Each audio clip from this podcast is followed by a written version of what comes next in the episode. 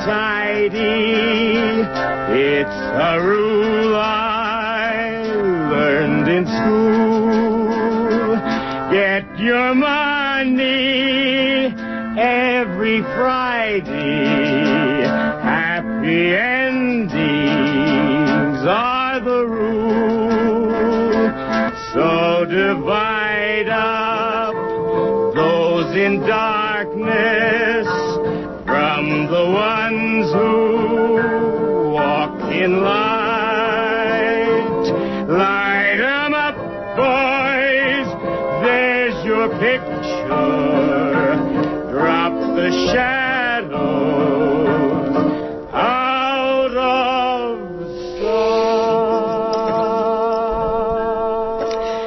sight. This is Jennifer Stone with Stone's Throw, and today, let's see, today is the twenty-second of July. It's a Tuesday, right, and uh, it's two thousand fourteen. I'm looking at my schedule here. Next week at this time, we will be doing a fundraiser, so this is my last chance for a while to beat the old drum. Talk about women, you know, that special interest. The woes of women actually are, well, it's majority report, folks. Uh, anyway, uh, four o'clock this morning, I was watching cable T V, a habit of mine nowadays, and I uh, I caught a, a lead, you know, those lines that run along the bottom of the screen, and I I looked and it it said that there was a uh, prosecution. They're going to prosecute the parents of uh, young women, children, baby girls, who have suffered from female genital mutilation, now known as F G M. Uh, all over the radio this morning, I noticed, uh, well, it's reared its ugly head, if that's the word, great goddess. I just, I just perked up and I thought, well, somewhere someone is taking action, you know, once every decade. Of course, I would rather they would take action before the fact and stop this torture before it begins. Uh, I started to make a list of the films, a recent film, the one with Sally Hawkins. Oh, gosh, I forgot my notes for that one. There's so many movies.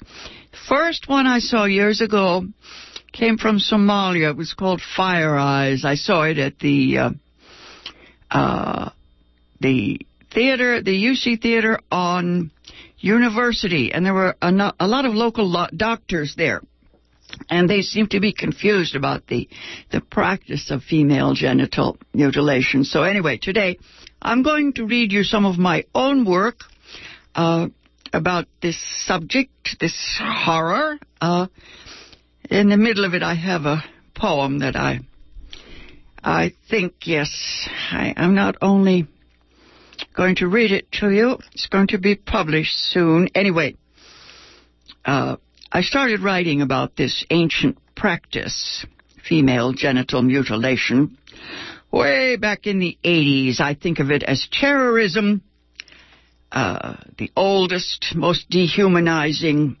Uh, talk about it's for social control. What do we do? Right. Uh, castrate the women. Anyway, I'm looking here at some uh, notes. nineteen ninety-three, I think, these date from. Mm-hmm. I was writing about Isak Dinisen's book, Out of Africa. Uh, she does not specifically talk about female genital mutilation, but what she sh- tells us are the uh, results. Here's Isak Dinesen in Out of Africa. She says, I cannot write much of the Somali women, for they would not have liked it.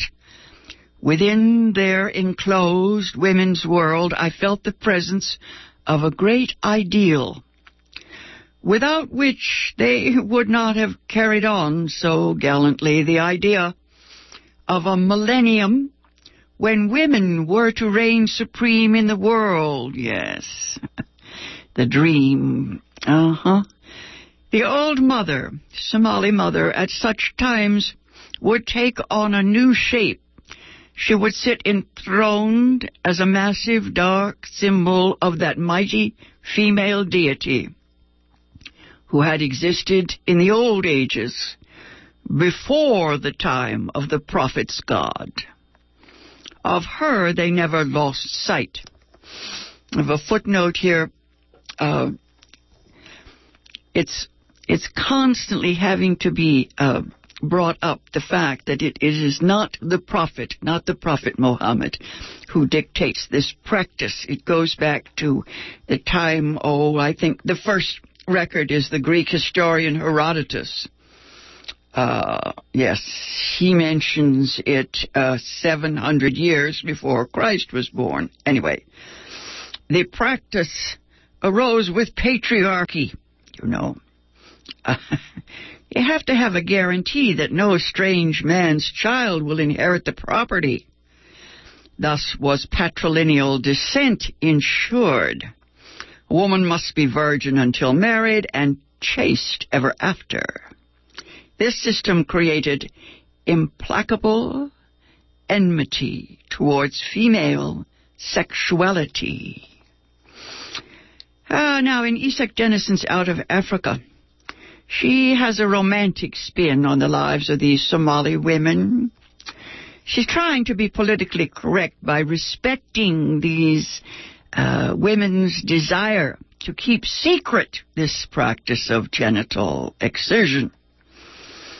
She does talk about the bride price and of the fact that these women cannot acquire a pair of slippers in any possible way except through a man.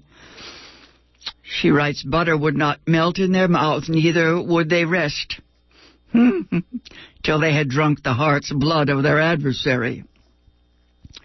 What she's saying is that uh what I would call the death of the heart is often obvious uh, in these women.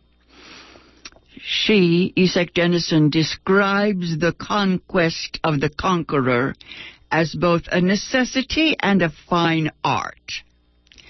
Religion, strategy, and ballet, she says, practiced in all respects with due devotion, discipline, and dexterity.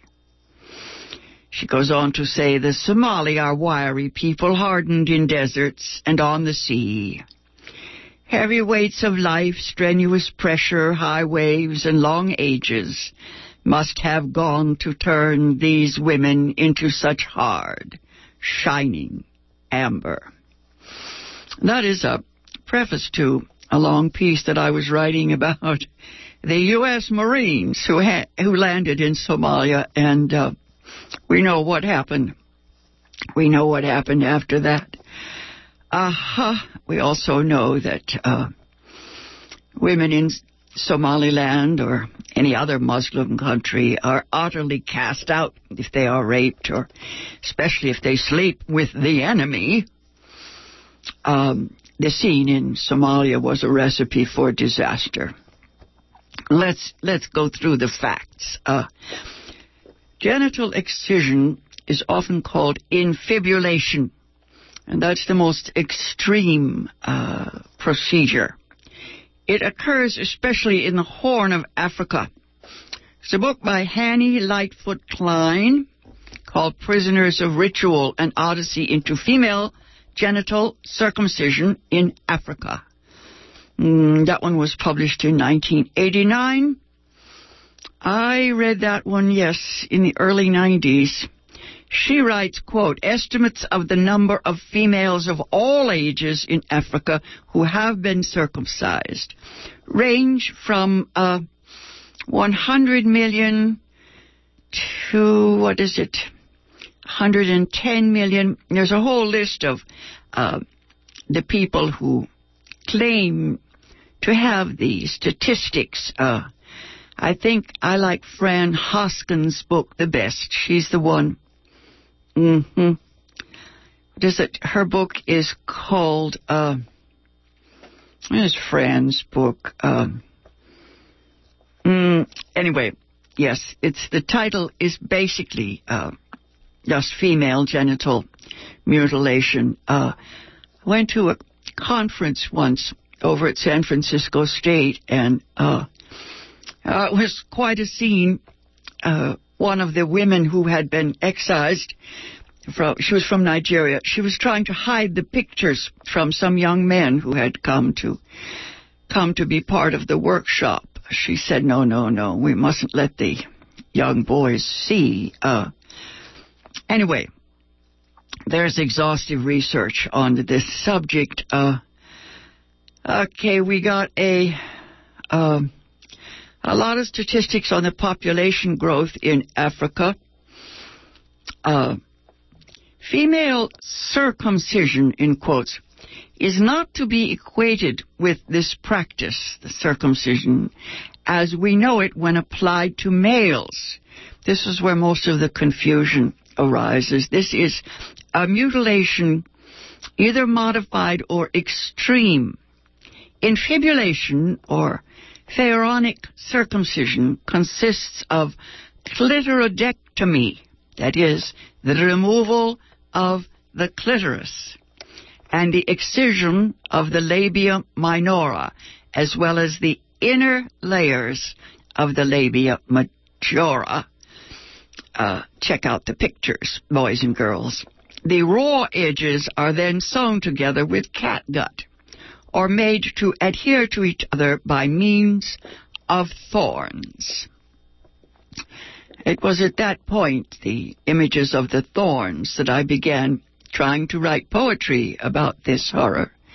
Uh, anyway, my article goes on to write that the suturing together is done so that the remaining skin of the labia majora will heal together, forming a bridge of scar tissue over the vaginal opening. A small sliver of wood or straw is inserted into the vagina to prevent complete occlusion and to leave a passage for urine and the menstrual flow. Uh, there's a book, the one that I used first here on K P F A, by Doctor Nawal El-Sadawi. It's called The Hidden Face of Eve. I found that to be the most useful book, especially for school uh, schoolgirls. It's uh, personalized. Um, Doctor Sadawi is an Egyptian Marxist. She had a rough time, put her in jail and so forth. Uh, she explains that this practice, female excision, is much older than Islam. She says it's more political than it is religious. She states that while she is against all such retrograde and cruel practices, it is an error to view these practices in isolation. Now, here's what she says in her book, The Hidden Face of Eve. She says, the women in Europe and America may not be exposed to surgical removal of the clitoris. Nevertheless, they are victims of cultural and psychological clitoridectomy. Lift the chains off my body, put the chains on my mind. Yes. Sigmund Freud was perhaps the most famous of all these men who taught psychological and physiological circumcisions of women. You remember, Freud had these theories on the psychic nature of women. He described the clitoris as a male organ. Interesting. He's right about that, yes. And sexual activity related to the clitoris as an infantile phase. Seems a contradiction, doesn't it? When Freud maintained that maturity and mental health in a woman require that sexual activity related to the clitoris cease and be transferred to the vagina. Check out good old D H Lawrence. God bless him. I love D H Lawrence, but at some point he insisted that women simply had to turn off. Otherwise, you know, it just wasn't right somehow. they had to, uh, what do you call that? They had to get their uh, sexual satisfaction, kind of osmosis, through the male. Uh, I know it's very, uh, what is it, uh, retrograde to talk about these things at this point in history, because nowadays everyone knows all this stuff. And, of course, we're all enlightened. Two nights ago, I watched an absolutely god-awful uh, television series called uh, Masters of Sex. I believe it's about the Masters and Johnson experiments, but it has nothing to do with the uh, actual Masters and Johnson's work. It's really, it's not just prurient, it's just unbelievably stupid. Um, I don't know who wrote the thing, but I just shuddered and turned it off. Um, you know how it is. Uh, you have to keep your sense of humor, and you have to think about these things. Uh, George Bernard Shaw once wrote that it's almost impossible to get women to take off their chains. You know, if chains are respectable, in some uh, cultures, uh, pharaonic circumcision is, uh, what do you call that, is respectable. It distinguishes uh, decent and respectable women from unprotected women, slaves, prostitutes, you know. It's called uh, social status, social conditioning demands that the women be clean and sweet-smelling. Uh, otherwise, they can't get married. The midwives themselves perform the excisions. Check out a book by Alice Walker called Possessing the Secret of Joy.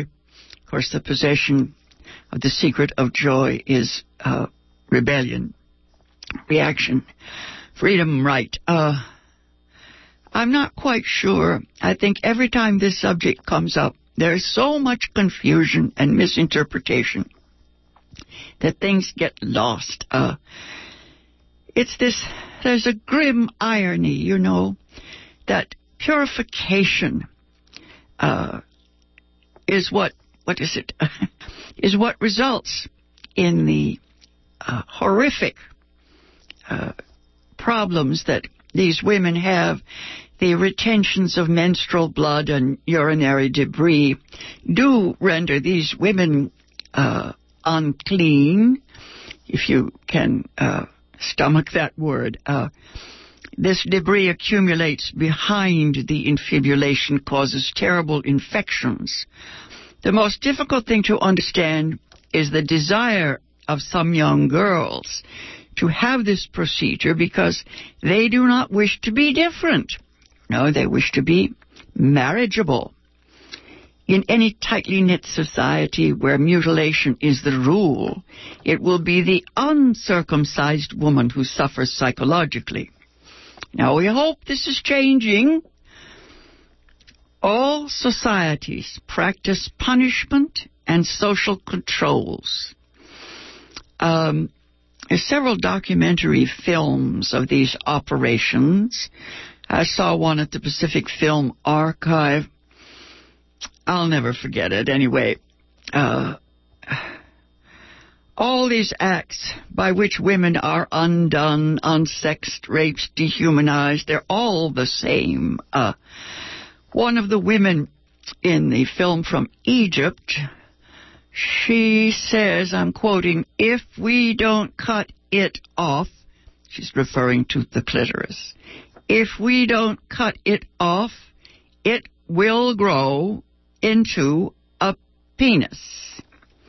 That's a midwife in the film. The f- name of the film is uh, the name of the three young women, Inaba, Aziza, and Wahaber.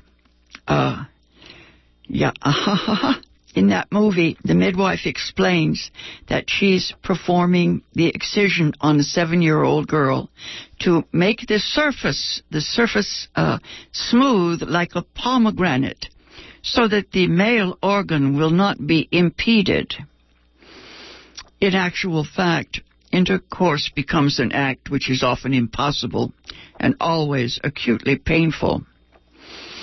I questioned the woman who made this film Uh, she screened it at the Pacific Film Archive here in Berkeley many, many years ago. This woman, uh, Laila Abu Saif, got her P H D in theater from the University of Illinois, right here in the U S of A. She has taught in this country, and she has taught at the University of Cairo. I think she's the only woman who's taught theater at the University of Cairo. She told me that she made the film for personal reasons. Uh, the reasons surrounded the death of her sister. Her sister died of infections caused from the procedure. She added that she can no longer live in Egypt because of the publication of a book she has written which describes the oppression of women. Genital mutilation of females is still a subversive subject uh, in most of the countries where it is practiced. Uh, mm, the magnitude of this crime is so great, denial has got to be the common response. I think of it as nothing less than soul murder. As in, you know, the systemic gang rapes of women in the Balkans. It's all spiritual genocide. Uh, now, I have pages and pages more of this, but before I run out of time, I want to read you the poem that I have written called Private Property. This poem treats female genital mutilation as perhaps the oldest form of torture for social and economic control.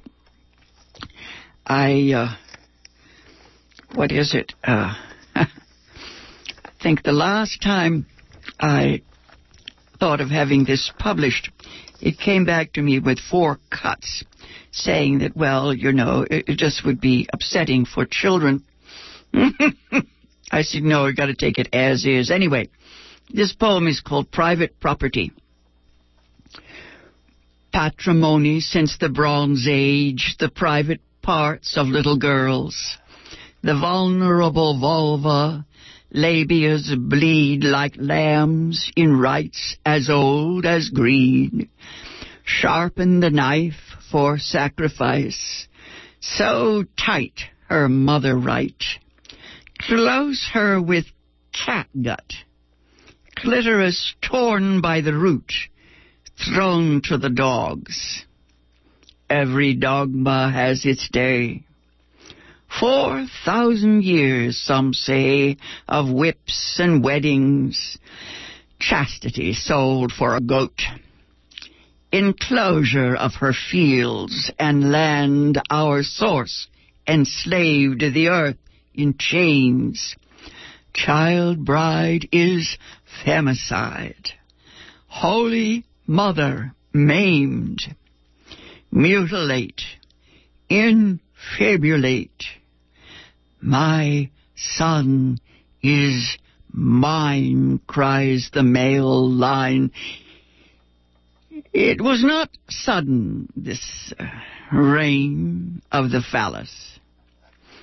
A wall here, a weapon there, common property, yes, free love, there's no profit there, a man's heart is with his treasure.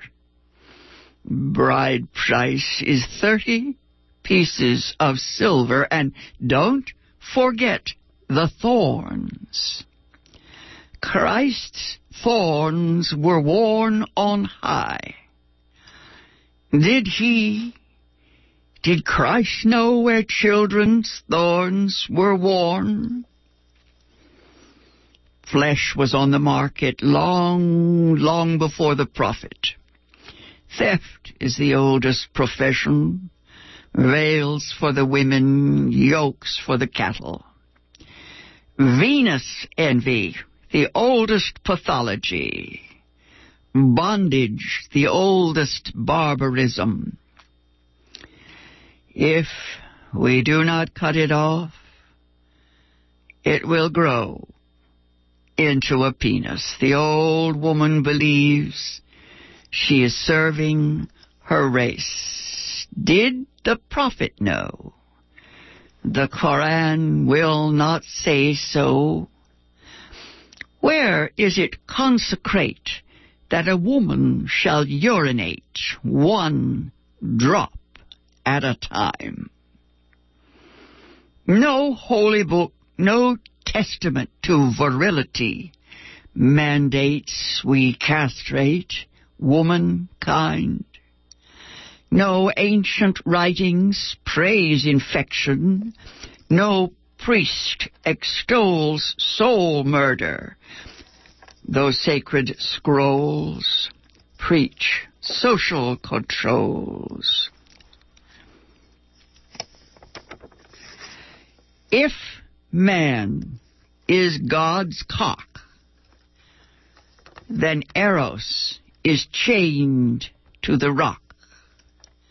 Sunnah is tradition, rape of the virgin, forest or female, it's much the same, first with a razor and then with shame.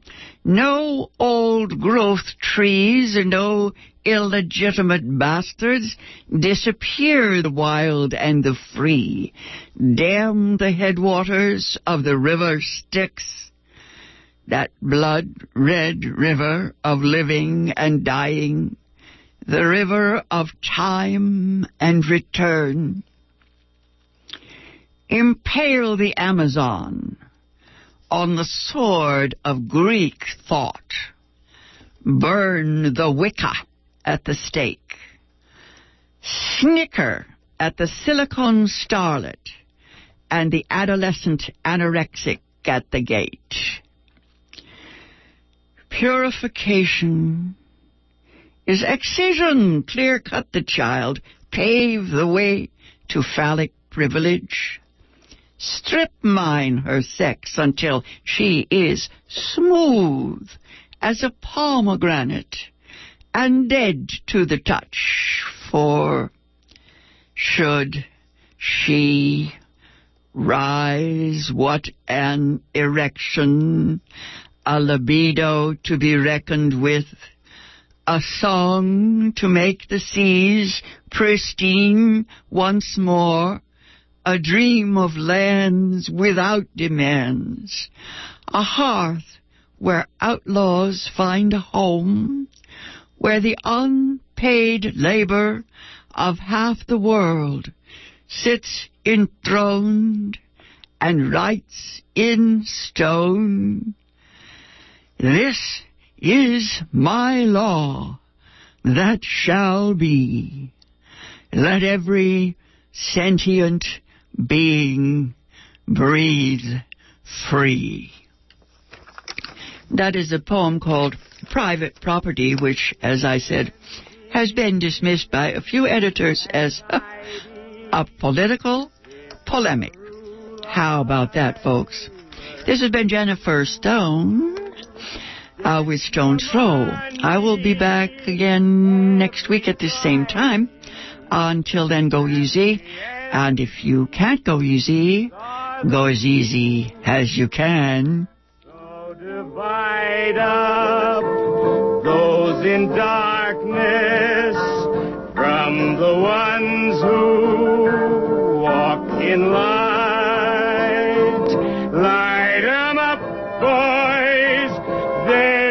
Picture, drop the shadows out of sight.